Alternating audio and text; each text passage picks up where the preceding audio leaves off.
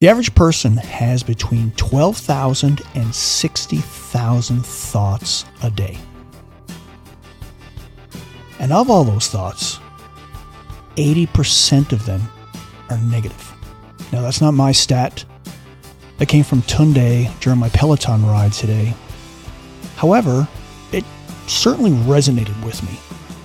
And I have to say it once again 12,000 to 60,000 thoughts a day, and 80% of them are negative. Now add PTSD, CPTSD, TBI, OSI, just add that to the mix.